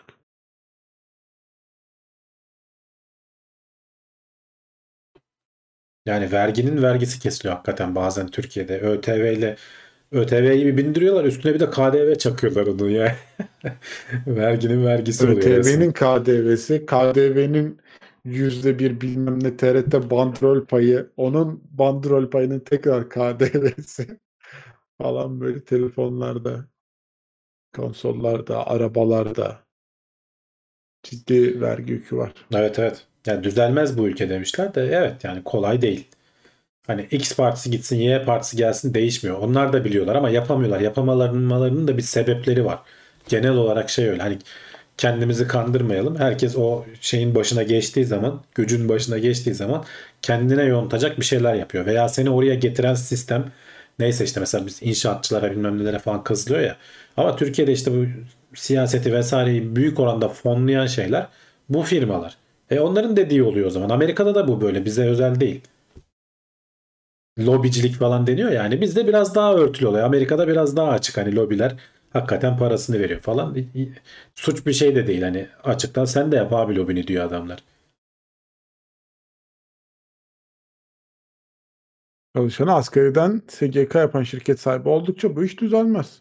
Ama orada işte çalışanın da kendi koşullarını belirlemeye çalışması lazım. Fakat çalışan başka bir iş bulamayacağını abi, bildiği için öyle, o da peşine düşmüyor. Yani. Şirketlerin üzerinde de aşırı bir yük oluyor. Yani sen bir çalışan atıyorum işte 10 bin liraya eleman alıyorsun. Onun sana maliyeti 16 bin oluyor aslında. Evet. Şimdi ona göre hesap kitap yapman gerekiyor vesaire falan işte zor yani herkesin haklı olduğu noktalar var. Devlete kazandırmak bilmiyorum ama yani ben hani vergi konusunda düşüş beklemiyorum açıkçası. Hani çünkü satılıyor, bitiyor, tükeniyor, araba bulamıyorsun. Hani yok satan bir şey niye indirim yapasın ki? Evet. Telefon bulamıyorsun, şey bulamıyorsun. Millet deli gibi alıyor. Değil mi? Burayı muz göndermiş, bu da Volkan'a gelsin demiş. Hayda. Sağ ol Brev'cim, teşekkür ederim. Muzlu süt yaparım ben onu. Bir de süt alabilir miyim varsa? Bu tek gitmiyor çünkü. Ya sonuçta her alanda, hani biz burada bilim konuşuyoruz, işte teknoloji konuşuyoruz. Her alanda bilimsel şeyleri yaparak ilerlersen bunlara değer verirsen bir faydasını görürsün. Türkiye'de kaynak yok mu? Fazla var. Türkiye'de insan kalitesi yok mu? Fazla var. Ama bunu işte düzgün kullanmanın yolu bilimsel çözümlerden geçiyor. Yani sistemi ona göre kurman lazım ki şeyler, sonuçları düzgün olsun. Bugün haberlerde şeyi gördüm. Yapay et bayağı bir yaygınlaşmış abi yurt dışında falan. Hani kilosu $55. Adamlar hatta işte otomatlar yapmış bununla alakalı. Yağ oranını falan seçiyorsun. Şeklini seçiyorsun. Otomattan yapay et veriyor sana. Vay be. 10-15 dakikada şey yapıyor ama senin etini basıyor. Sentezliyor diyorsun ama. Sentezliyor ama tabii şey, bu benim et dediğim et görünümlü işte soyayla moyayla desteklenmiş bir şeyle desteklenmiş bir karışım, et değil. Hani şey ama 3 boyutlu yazıda basıyor. Pişiriyor. Vallahi ben tadına bakarım diyorsun. Yani et tadını alıyorsan. Yağ oranını falan sen seçiyorsun işte. Hamburger mi bassın istiyorsun? Steak mi bassın istiyorsun? Hepsini sen seçiyorsun. Süt yokmuş. Yani ekonomiden anlayan adam attı bize. Sütü.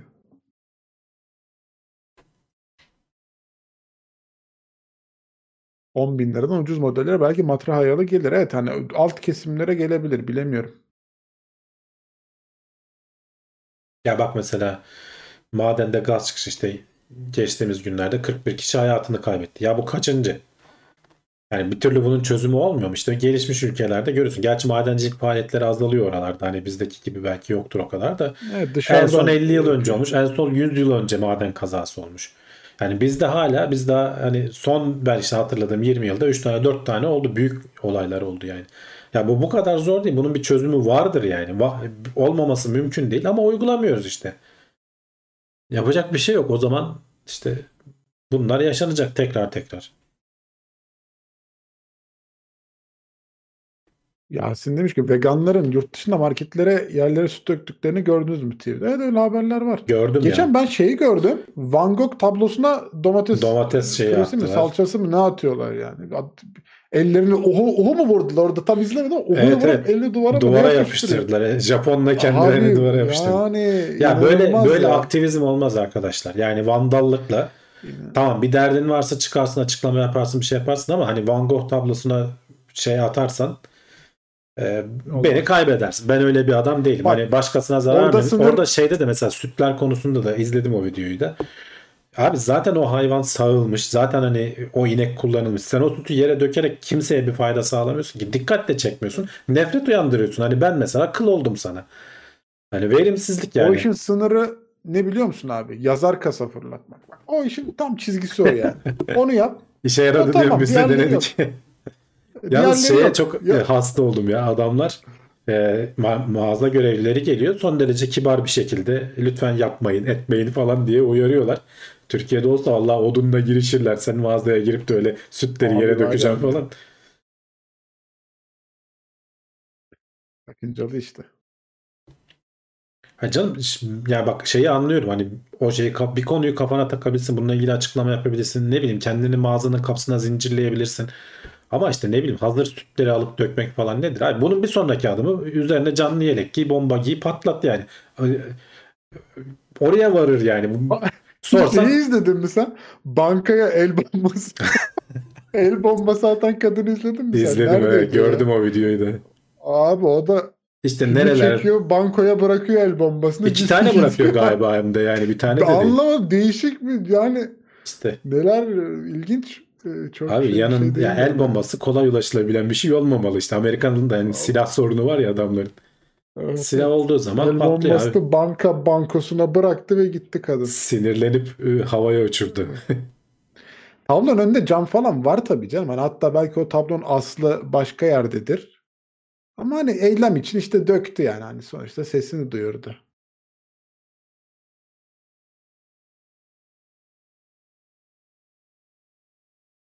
Süte, yumurtaya gene zamlar geliyor. Yumurtanın tanesi olmuş $2. Değil mi? Öyle. Süt $15 litresi. Biraz bunlar sıkıntı yani. O tablonun üzerinde korumalar var demiş. Evet yani belki tablonun önünde hani bir şey de vardır. Muhtemelen zarar gelmemiştir diye umuyorum ben de. Yoksa hani öne açıkta bıraksan falan şey olur. Abi onlar hani orijinalini falan diyor mu? Belki hani kasalarda masalarda saklıyor. Oradakiler şeyleridir. Hani birebir tıpkısı.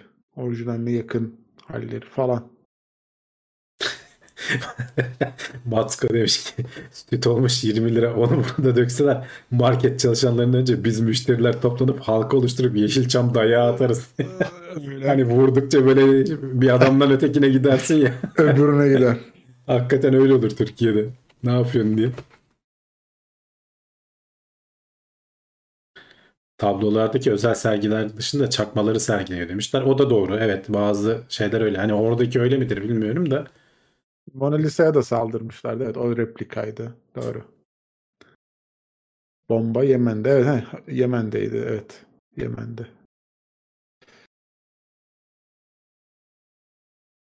Abi, pahalılığa bağlıyoruz çünkü bir şekilde bizi de dokunuyor. Şu anda etkileniyoruz evet günlük olarak etkileniyoruz hayatta. Etkileniyoruz yani. Hadi gidelim haftaya kaç para olacak yumurta? Herkes evet, saat gelmiş. Tahminlerini yazsın yorumlara haftaya yumurta kaç parayla açılış yapar. Pazardan bildireceğim ben size. Bu hafta 30 tane organik yürüyen tavuk yumurtasını 60 liraya aldım pazardan. Aynı şekilde medium boydu onlar. X large boy normal tavuk yumurtası da 60 liraydı. Bu sefer onu tercih ettik. Haftaya bakalım neler olacak. Şaka bir yana pazartesi buradayız gene. Bir aksilik olmazsa şayet o güne kadar kendinize çok iyi bakın. Bilim haberlerinde görüşmek üzere. Hoşça kalın. Kendinize iyi bakın. Hoşça kalın.